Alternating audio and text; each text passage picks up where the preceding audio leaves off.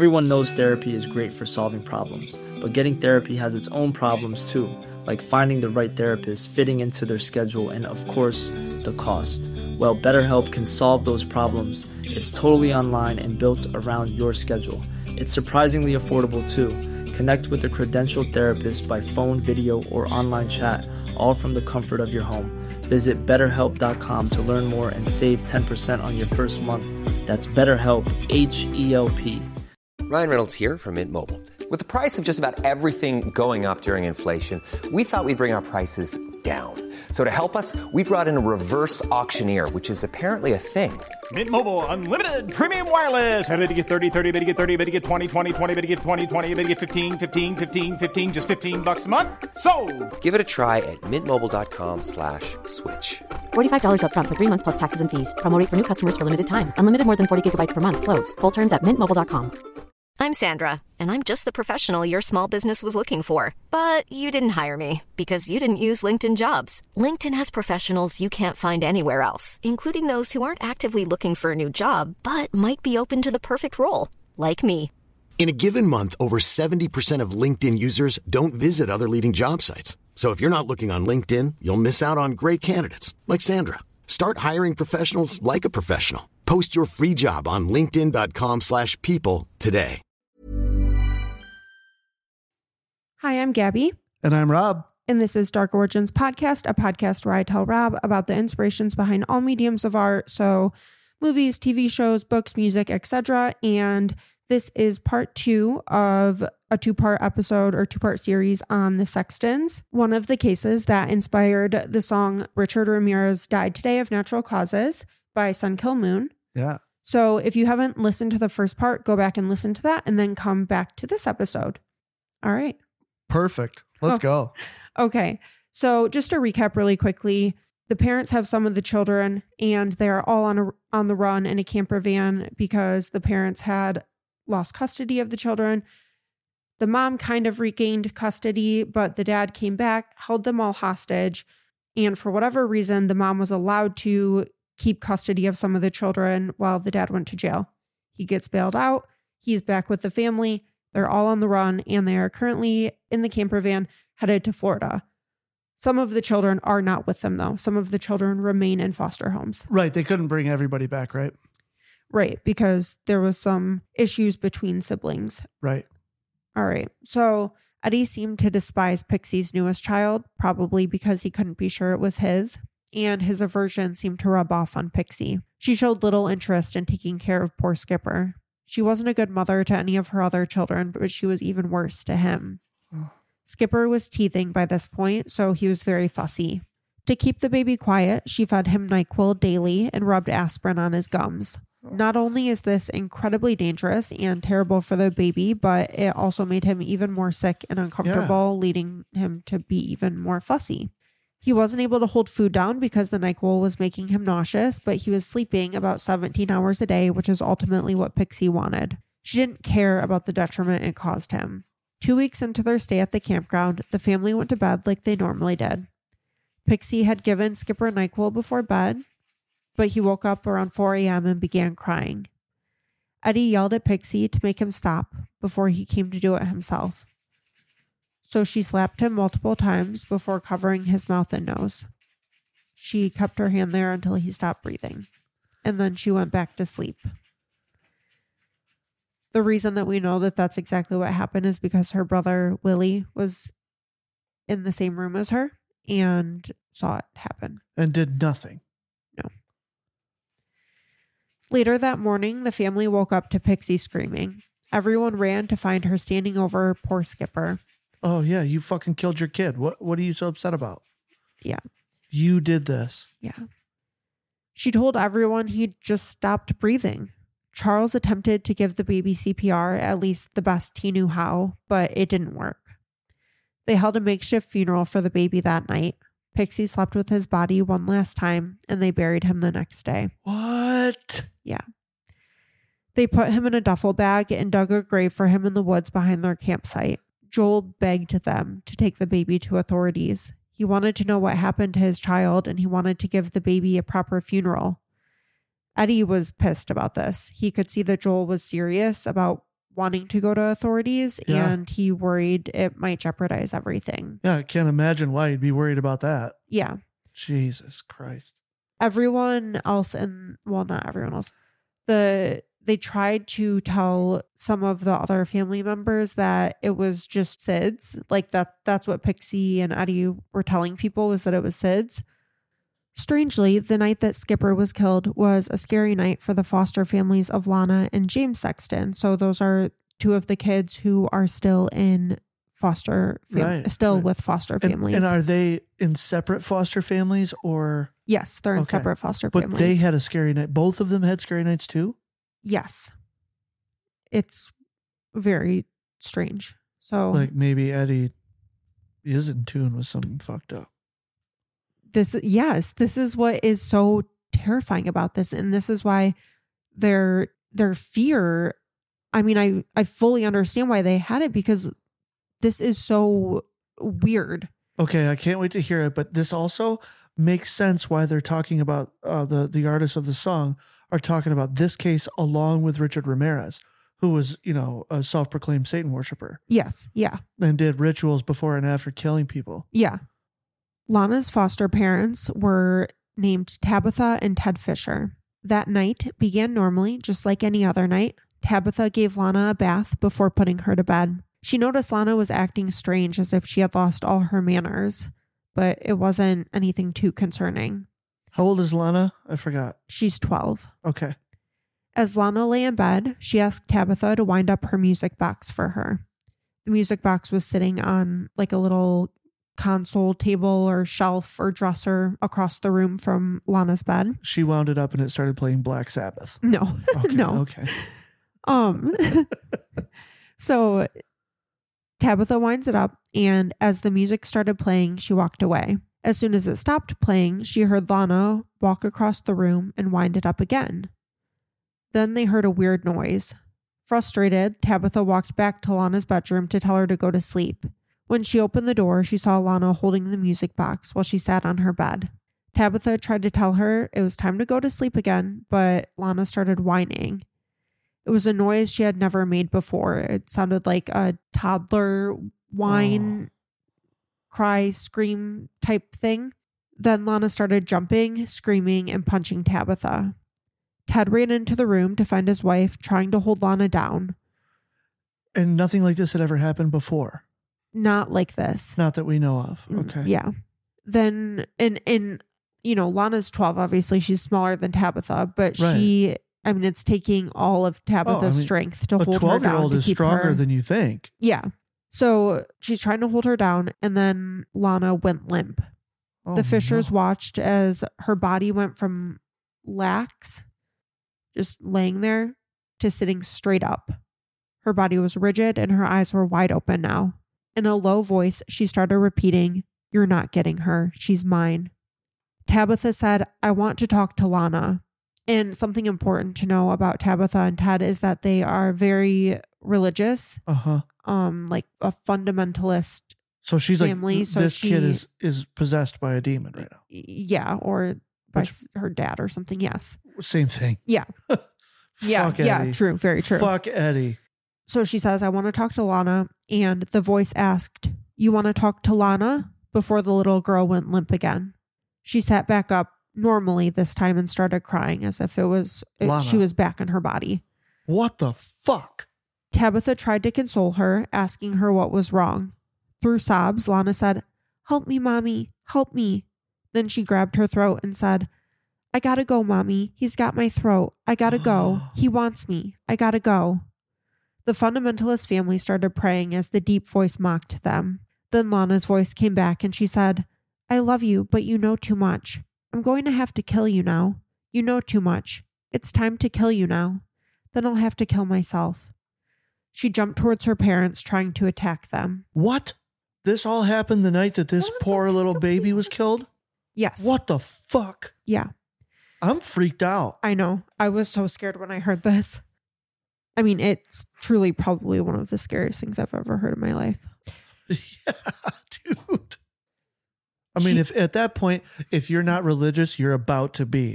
Yeah, yeah. You know, like holy crap. I mean, yeah, praying, trying. to, I mean, yeah, I don't. I, I mean, I have no words. This is so scary. Okay. Um. um. Uh. Okay, we'll keep going. She jumped towards the foster parents, trying to attack them. yeah. They were able to keep her from doing any damage. And once they got her down on the bed, she passed out. And again, it took both of their, Yeah. all of their strength to hold this little girl down. That's aggressive. I mean, 12 year olds are stronger than you think, but they're not that strong. Yeah. Typically. Yeah. So after she passed out, Ted and Tabitha picked her up and rushed her to the hospital. At the hospital, the doctor told the family that Lana had to be faking it, but the family disagreed. They knew she wasn't faking it. A psychiatrist would later attribute the incident to PTSD. Sure. Lana was sent to the psych ward at Akron Children's Hospital. The same day she arrived, her brother James arrived too. What? It was a huge coincidence. Oh, yeah. You said something else happened with the other kid, too. Yeah. They were living in separate foster homes, but James ended up there after having dreams that same night that his father was trying to kill him. Michelle, the older, So we don't know. So it wasn't like the same level, but he's still in the psych ward? Well, okay, here. So because they are living in separate foster homes and I'm not sure, you know, if the other family wanted to be involved with the book that was written about this or, you know, that's like how we know all of this Oh, stuff. Right. I don't So- know if they told anyone, you know, What actually happened that what night? actually happened that night. But what we do know is that he was having really bad nightmares that his father was trying to kill him. Oh, man. That's so weird. And they both go to the same psych hospital in Akron. Well, I mean, that I I, guess they're local to the house, right? Like, is it Yeah. locally placed? But man, And then Michelle, the older sibling who is 18 and living with her. Actually, no. At this point, Michelle has moved out of her Uncle Otis's, remember? right? Yeah. She did not go with her family when they went on the run. I think she actually got into a relationship and moved I in thought with Michelle went home, and that's how they ended up on the run. that is, but then she did not go that's that's how the kids ended up back home, but she did not go on the run when they were going to all the different states. I think she met a man and moved out to live with him. Okay. but she reported having a really bad nightmare that night where her father told her to kill herself and her new husband. So, three of the kids the night that Skipper Jr. died. And, and that's three of the children that spoke up and made it into this book. right, exactly. That's not necessary. I mean, it could have been all of them. yeah, yeah. That's really fucked up. That like three different people in three completely different places reported the same thing. So, back to the family on the run. Joel and Pixie went to the University of Tampa Library a couple days later, asking the librarian, Gail Novak, for help finding a book about SIDS. Gail noted the appearance of the two. They looked exhausted and disheveled. She noticed Joel was slurring his words as if he had been drugged. While Gail helped them find books about SIDS, Pixie was repeating a story about her baby dying while they were camping, adding it was the second baby she had lost recently, which is very confusing. We don't know about, you know, a second baby. yeah, we don't that- know about that. Yeah. yeah. So Pixie's just not even really paying attention to what the library what the librarian is saying or doing. She's just like seems lost in her own world, just repeating the story as Which if would she's make sense if. trying to memorize it. oh. Yeah. That's at least that's what the librarian said at least. Well, that, I mean, you would know the difference of someone saying it because they were like almost catatonic and if they were saying it to memorize something. Yes, but I do think she was like in a very she was not in a state. good yeah, she was in like a trance like state. Yes, I do think that actually was I mean, true. she did just kill an infant for crying. Right, right. The librarian had offered to contact Joel if she was able to find more references after they left the library. And Joel told her that he had actually booked a flight to Ohio, so she should contact Pixie if she found more books for the couple. Hey, it's Ryan Reynolds, and I'm here with Keith, co star of my upcoming film, If, only in theaters, May 17th. Do you want to tell people the big news? All right, I'll do it. Sign up now and you'll get unlimited for $15 a month in six months of Paramount Plus Essential Plan on us. Mintmobile.com slash switch. Upfront payment of $45 equivalent to $15 per month. Unlimited over 40 gigabytes per month. Face lower speeds. Videos at 480p. Active Mint customers by 531.24 get six months of Paramount Plus Essential Plan. Auto renews after six months. Offer ends May 31st, 2024. Separate Paramount Plus registration required. Terms and conditions apply if rated PG. I'm Sandra, and I'm just the professional your small business was looking for. But you didn't hire me because you didn't use LinkedIn jobs. LinkedIn has professionals you can't find anywhere else, including those who aren't actively looking for a new job but might be open to the perfect role, like me. In a given month, over 70% of LinkedIn users don't visit other leading job sites. So if you're not looking on LinkedIn, you'll miss out on great candidates like Sandra. Start hiring professionals like a professional. Post your free job on linkedin.com/people today. So they're looking for books. Joel tells her, contact her, not me. I'm going to Ohio. Yes. Don't think he's going to make it. They told Gail the baby's body was in the car. Pixie even asked Gail if she would come take a look at the baby's body, but Gail refused. This is all super strange to me. I don't understand why What? they did this, why she told her that. It's not true. The baby's body is not in the car. They had already Right, it's buried, the buried, baby. yeah. And I, I cannot under I I don't understand why they this Why- and the any of this happened. immediately calling the police. Yes. So at first, she thought they might be playing a prank on her, but the more she interacted with them, the more she was convinced that their baby really had died. She called the campus police department to report the incident, but they thought she was playing a prank on them, so they just hung up on her, and that was the end of it. So you're on campus. So now you call the police of the city. And if they hang up on you, you call the state police. And if they hang up on you, you call the fucking FBI. Yeah. A few days later, Joel was killed at the campsite. Yeah. What actually happened isn't clear because everyone's stories were so inconsistent. Charles recalled in his interview with Investigation Discovery that Eddie took Joel and Willie out to the woods behind the campsite and then he pulled a gun on Willie and told him that he would kill him if he didn't strangle Joel. Basically, Charles is saying that Eddie held a gun to his son Willie's head and said, Strangle Joel or I'll kill you. Other accounts paint Pixie and Willie as the leaders in the plot to kill Joel, not Eddie, which is That's viable. I It's still plausible. I still think if Pixie and Willie were the ones who plotted to kill Joel, I, I Eddie still think on it. Eddie was leading it. And Yeah, he's in on it. yeah, He's the head of the gang, right? Yeah. He's a he's a cult leader. So yeah, nothing. Nope. You know, nobody gets greenlit without permission from the top. right, absolutely. Um, but it does seem just based on everyone's stories, it seems more likely that Eddie, Pixie, and Willie plotted together to kill him than it does that Eddie held a gun to Willie's head while he killed him, if that makes sense. I, I kind Uh, of maybe. I feel like Charles just kind of wants to cover for his brother a little bit, but Maybe. I Yeah, could maybe. be wrong. Yeah, maybe. You know, it has feels as if he needs to protect him because even if Eddie wasn't holding a gun to his head in that moment, he had done so much damage with the abuse that he had put them all through that he might as well have been holding a gun to his head. Right. So now that they've gotten rid of Joel, they come up with a story saying that if anyone asks, they will just tell them that Joel left in a car with someone. Yeah. Um, I don't know what happened. Guy's gone. Yeah. But what are they going to tell people about Skipper Jr.? They have to replace the baby. He took the baby. That's not what they, that was, that was not dumb. what Eddie's initial plan was. That is the best plan you can come up with. Yeah. He took the baby and left. I don't know where you call the police. Joel has taken the baby. Yeah.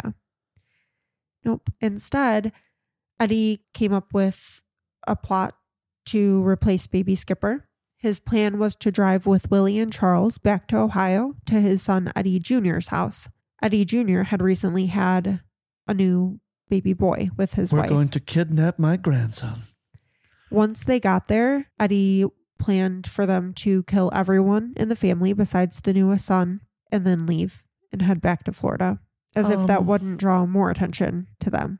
Okay, this guy is he's uh so so they say right like serial killers are terrible people like this it escalates and they start making mistakes and that's how they get caught this has got to be what takes them down Well, one, I just want to say Eddie. No, no one in the family is technically a serial killer that we know of because no, they, no, they no, haven't no. killed. You're just saying that yeah that that, happened. that Okay. happens with like serial killers and terrible people in Yeah. general Yeah. you know they start escalating their behaviors escalate they make mistakes Yes. like even chronic thieves right like you don't get the same rush from stealing a dvd that you do from stealing a vacuum cleaner right. so eventually you start stealing refrigerators and you get caught Yeah. So thankfully, this plot does not happen. The, right good. yeah good.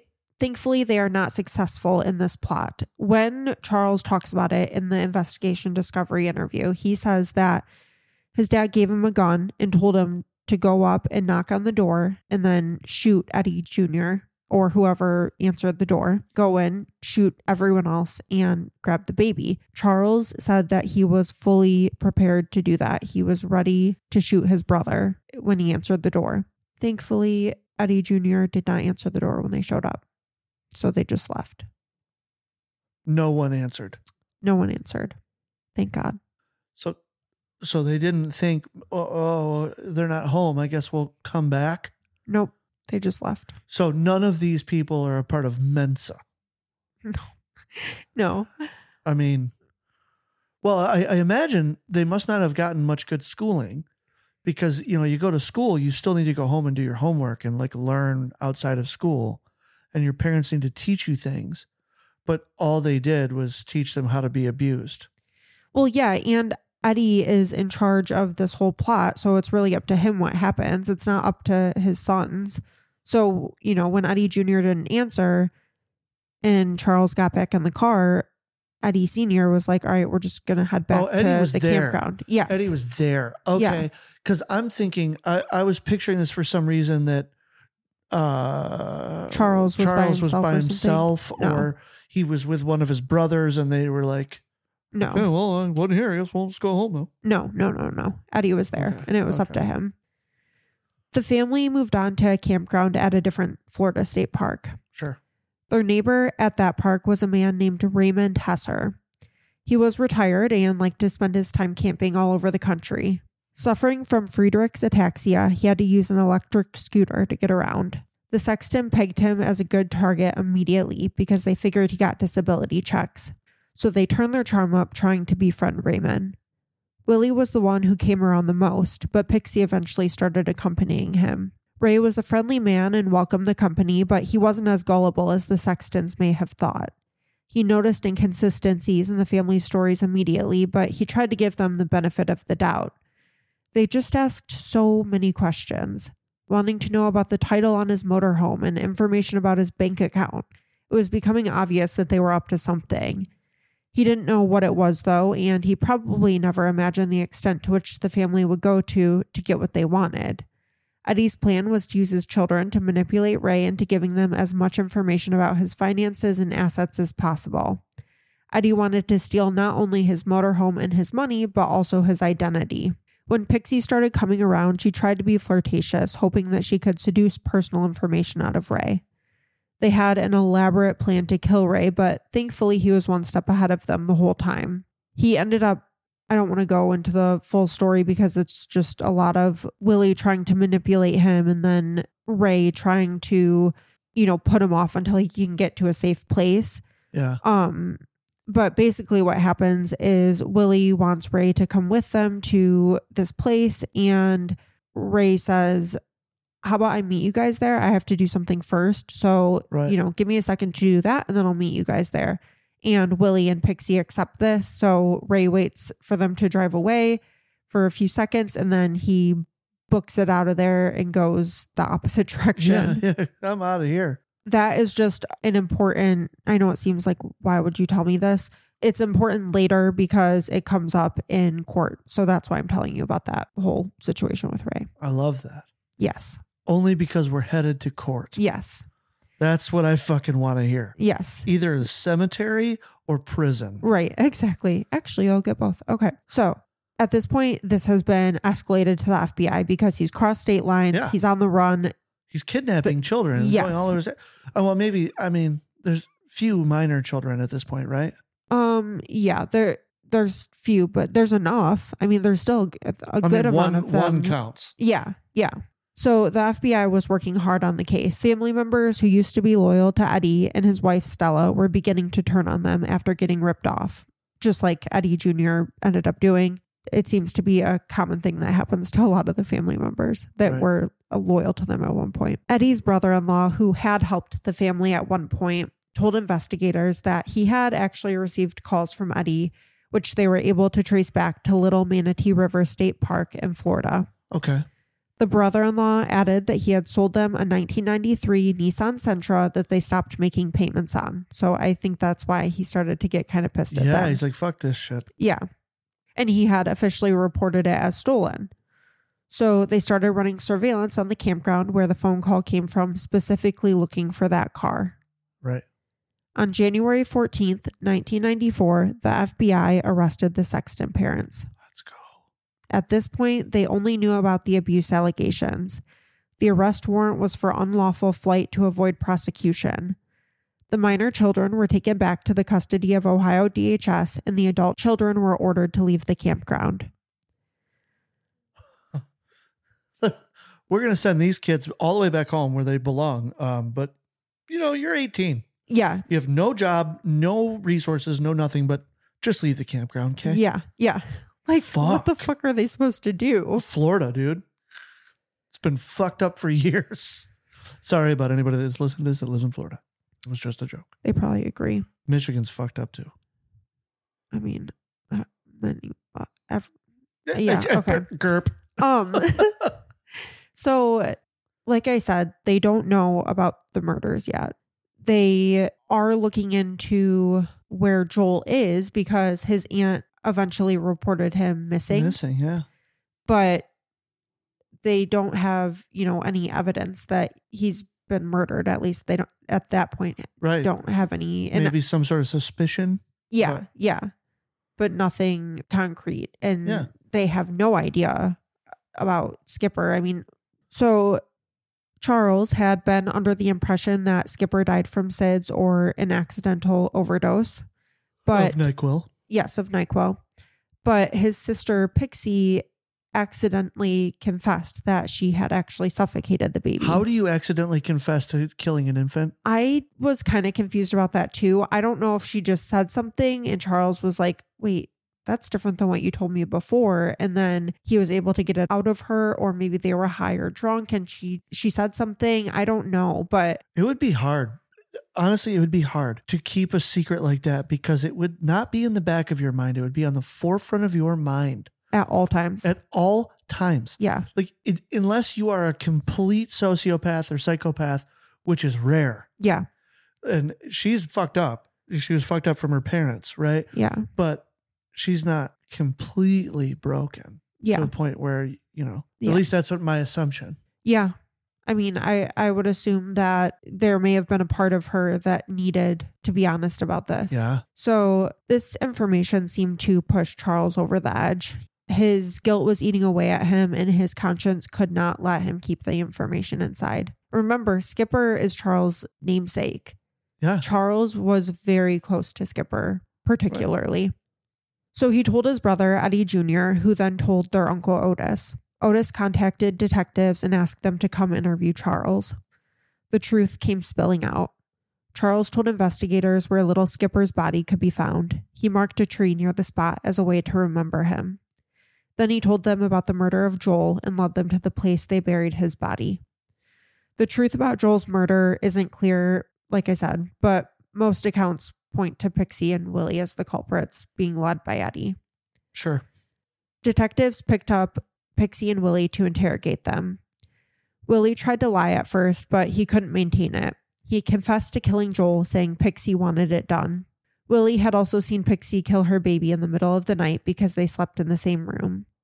Pixie also tried to lie about the murders. She didn't deny that they occurred, she just claimed she wasn't involved in them. But I knew about them and didn't say anything, just, you know, Yeah. as if you're now absolved. Yeah. So, with Charles' help, detectives recovered the remains of Joel and Skipper. The medical examiner ruled Skipper died by suffocation and Joel died by strangulation.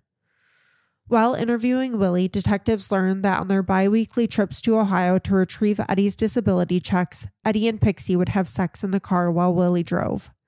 They also learned that Pixie, Willie, and Eddie had conspired to kill Joel.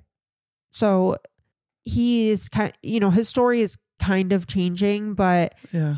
it it seems like he's consistently saying Pixie wanted it done and Eddie wanted it done too and was kind of leading them the way that he did with everything. Sure.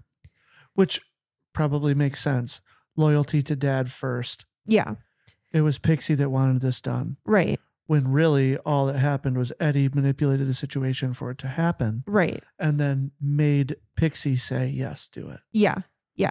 That's what I'm gleaming, gleaning from this. And I, I'm guessing, right? Yeah. I mean, I mean, I do think that Pixie did actually want it done, but she's just been so controlled and abused by her Yes. parents her whole life that Agreed. she is not in her right mind. None well, of them not- are. uh, like, She doesn't have one.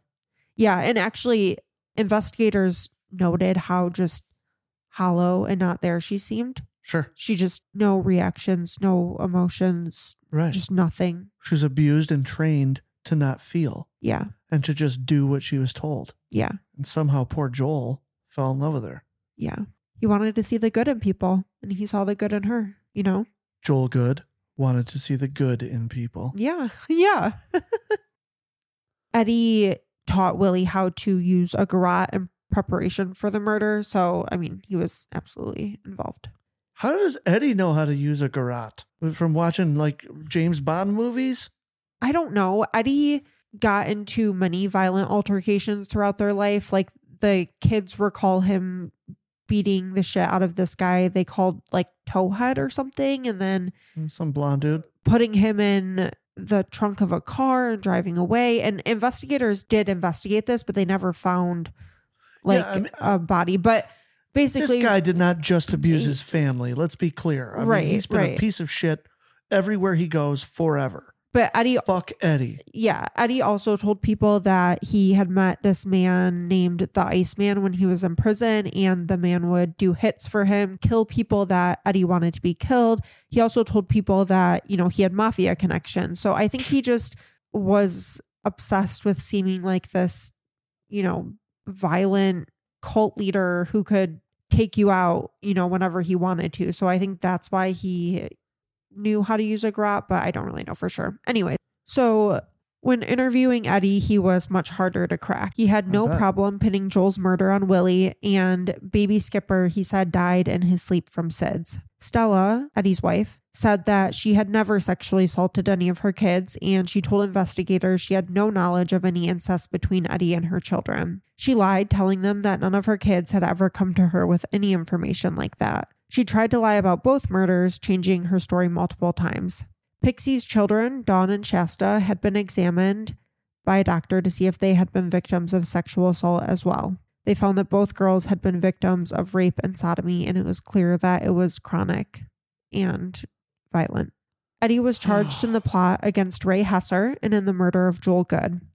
He took a plea bargain for the Hesser case and was sentenced to 15 years. The trial for the murder of Joel ended in Eddie being found guilty and sentenced to death. He appealed his sentence and the verdict was overturned. He was given a new trial and then he was found guilty again and sentenced to death again. But he ended up dying of natural causes, Oh, yeah. basically in his sleep. Yeah. That's uh I don't know. I, I mean, this guy had to be old at this point, right? I mean, so I guess that makes sense, but Yeah, I know Charles, his son, in the investigation discovery interview was felt like it was very unfair that his dad just got to die in Yeah. his sleep. how long did was he in prison? Do we know? He he was sentenced for the first time on November 2nd, 1994. He died in 2010. So that would be 16 years on death row. That's a long time. Yeah. Pixie was initially charged with first degree murder in the death of Skipper, but they made a deal with her. Oh, really? She could plead guilty to manslaughter in exchange for her testimony in her dad's trial. Run it. She accepted the deal and was sentenced to six years in prison. Stella was charged with rape, complicity to rape, child endangering, and gross sexual Misconduct. imposition. Imposition. Oh, wow. That's an aggressive charge. Yeah. Name. She was found guilty and sentenced to life in prison, and she died in 2017, awaiting her next parole hearing. Yeah, she wasn't getting out anyway. Yeah. Willie Sexton was given a plea deal, which he accepted. He pled guilty to second degree murder in exchange for his testimony in his father's trial. He was sentenced to 25 years in prison. And that's That's that. that's it. so Pixie, she's out now, right? Yes. I wonder what's going on with her. I know. I wonder what's going on with all of the children. Not that it's any of our business at all. I just really hope that they've been able to find healing and Yeah. been able to make a normal, happy life for themselves because that kind of abuse is just, Un uh, it's untold. Like there's no way to know what that's like. no. Like No. I, I've heard of really bad abuse stories, but I have not heard one. And we didn't even dig into what really happened.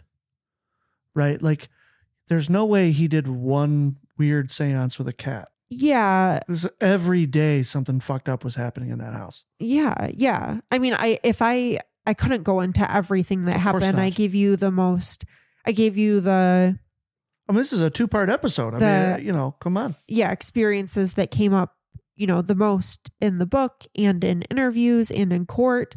But I didn't want to go, well, I just couldn't go in depth into every single thing that he did because he oh, abused Oh, every single one of his family members. I mean, I, I could tell you a couple more fucking weird ass things that he did. No, one no, of no, the things was he forced all of his boys to line up in the bathroom with their genitals exposed and he measured them. One of the neighbors that they stayed with saw Stella, the mom, sexually assaulting her son by giving him oral sex on the bed while another one of the kids watched. The dad would make the kids have sex with each other in front of him. Um like oh okay, this is really weird though and I did want to bring this up but it's just so there's just so fucking much that I was trying to cover like the, you know, most important things. So one of the things that he said was he told everyone that him and his daughter Lana had like special powers. He said that they were called the Futuretrons. Him and his daughter were Futuretrons. And he said that he had this special mark on his palm, and his daughter also had a special mark on her palm. And she also had a birthmark that looked like a Christmas tree. Mm-hmm. And when his wife was pregnant, when Stella was pregnant, the Christmas tree fell down. And when the Christmas tree fell down, Lana apparently like kicked or moved in her stomach. And then she was born with this mark of a That's Christmas a tree and these crazy marks on her hand. And he would tell everyone that he made a deal with Wendy's and Burger King, a multi million dollar deal to have pictures of them be on boxes and yeah, bags sure and stuff that like that. Just like his fucking record in Vietnam. right, exactly. Idiot. And then he said that like people would want to kill her, kill Lana if they, you know, found out because she was so powerful. So Fuck Eddie. it like God. it's just this weird ass shit that he comes up with in his mind and then I know what I'm going to tell everybody. like that's that is so fucking strange um Yeah, that's real weird. but yeah so anyways i there's just no way for me to get into every single fucked up thing that he did because like you said every single day was torturous for these children Right. and someone. Maybe not all of them, but unfortunately- someone. yes, unfortunately, the children, some of the children ended up hurting other people because Yep. because of that. And Hurt people, hurt people. yeah, and while it it isn't necessarily their fault, unfortunately, they still had to be held accountable for it. And it just the cycle of pain and I, I really just I hope that they've been able to break out of it and find some peace and find some happiness because that's what they all deserve. So Agreed. Agreed. if you ever suspect that anything is happening to a family member, A neighbor. a neighbor, anyone, please reach out for help. There were so many someone. adults that knew what was going on and remained complicit and helped the family. And I don't understand that at all. Um, they were told what was going on. They probably did not believe it, That's why you should always believe victims. Yep. Always believe victims. especially children. Yes. We're supposed to protect children Tell a teacher. Yeah. Like teachers are they're duty bound. There's many people who are to nurses, report it. doctors, Yeah. nurse practitioners. Yeah. I mean, fuck, you can tell the librarian apparently, and she'll call the cops. Yeah. Yeah. You know, Yeah. tell someone. Yeah. We we are supposed to protect children. That's We're supposed to protect each other. yeah, we're supposed to protect each other. children. Yes. Yes. You know, so to tie this all back to the song by Sun Kil Moon, Yeah, these things are they disrupt Society. families, society. I mean, Yeah. it, it just I don't know. It these things are need to be talked about, but at the same time, it's like obviously I want to. Um, I, I would never want to share a story if a victim didn't want the story shared. So of course, if if anyone does not want this, if if a family member ever came across this podcast and did not want the story shared, of course I would take it down. Um, that goes for any of our cases that we share. Yes, yes, of course. But I always want to make sure that we honor the victims that we talk about. Joel, Skipper, Joel was a great guy, according to everyone. He really stepped up and took care of those children. And he was a really good father by all accounts, even if he, you know, was a little bit maybe gullible and just really believed that people were good. And Skipper was an innocent little baby, had never done anything wrong. And he had to spend the majority of his life in pain and discomfort. Yeah. And that's not okay. So that's all that I have for this episode. And we will see you in the next episode. Thank you all so much for listening. I appreciate all of you so much. I love you all so much. And I will talk to you all soon. Bye. Bye. Even when we're on a budget, we still deserve nice things. Quince is a place to scoop up stunning high-end goods for 50 to 80% less than similar brands. They have buttery soft cashmere sweaters starting at $50, luxurious Italian leather bags, and so much more. Plus, Quince only works with factories that use safe, ethical, and responsible manufacturing. Get the high-end goods you'll love without the high price tag with Quince. Go to quince.com slash style for free shipping and 365-day returns. Want to get a chiseled look in the jawline? Sculpt and shape your jawline with added volume from Juvederm Volux XC. Juvederm Volux XC is an injectable gel specifically designed to be robust enough to improve moderate to severe loss of jawline definition. And it is the first and only hyaluronic acid filler approved for the jawline. Add volume to your jawline for a chiseled look with Juvederm Volux XC. For important safety information and to find a licensed specialist, visit juvederm.com. That's J U V E D E R M.com. Not for people with severe allergic reactions, allergies to lidocaine, or the proteins used in Juvederm. Common side effects include injection site redness, swelling, pain, tenderness, firmness, lumps, bumps, bruising, discoloration, or itching. There's a risk of unintentional injection into a blood vessel, which can cause vision abnormalities, blindness, stroke, temporary scabs, or scarring. Talk to a licensed specialist to find out if it's right for you. Visit juvederm.com. That's J U V E D E R M.com. Even when we're on a budget, we still deserve nice things. Quince is a place to scoop up stunning high-end goods for 50 to 80% less than similar brands. They have buttery soft cashmere sweaters starting at $50, luxurious Italian leather bags, and so much more. Plus, Quince only works with factories that use safe, ethical, and responsible manufacturing. Get the high-end goods you'll love without the high price tag with Quince. Go to quince.com slash style for free shipping and 365-day returns.